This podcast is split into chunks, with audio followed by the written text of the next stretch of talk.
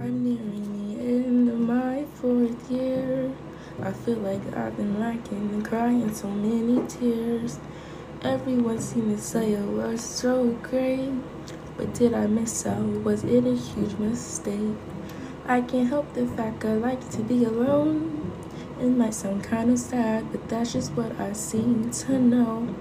I tend to handle things usually by myself and I can ever seem to try and ask for help.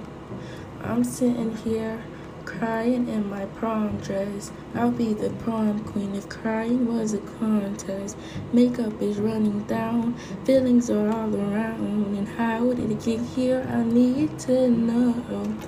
I guess I maybe had a couple expectations. I thought I'd get to them, but no, I didn't. I guess I thought the prom was gonna be fun, but now I'm sitting on the floor and all I wanna do is run. All I wanna do is run. All I wanna do is run.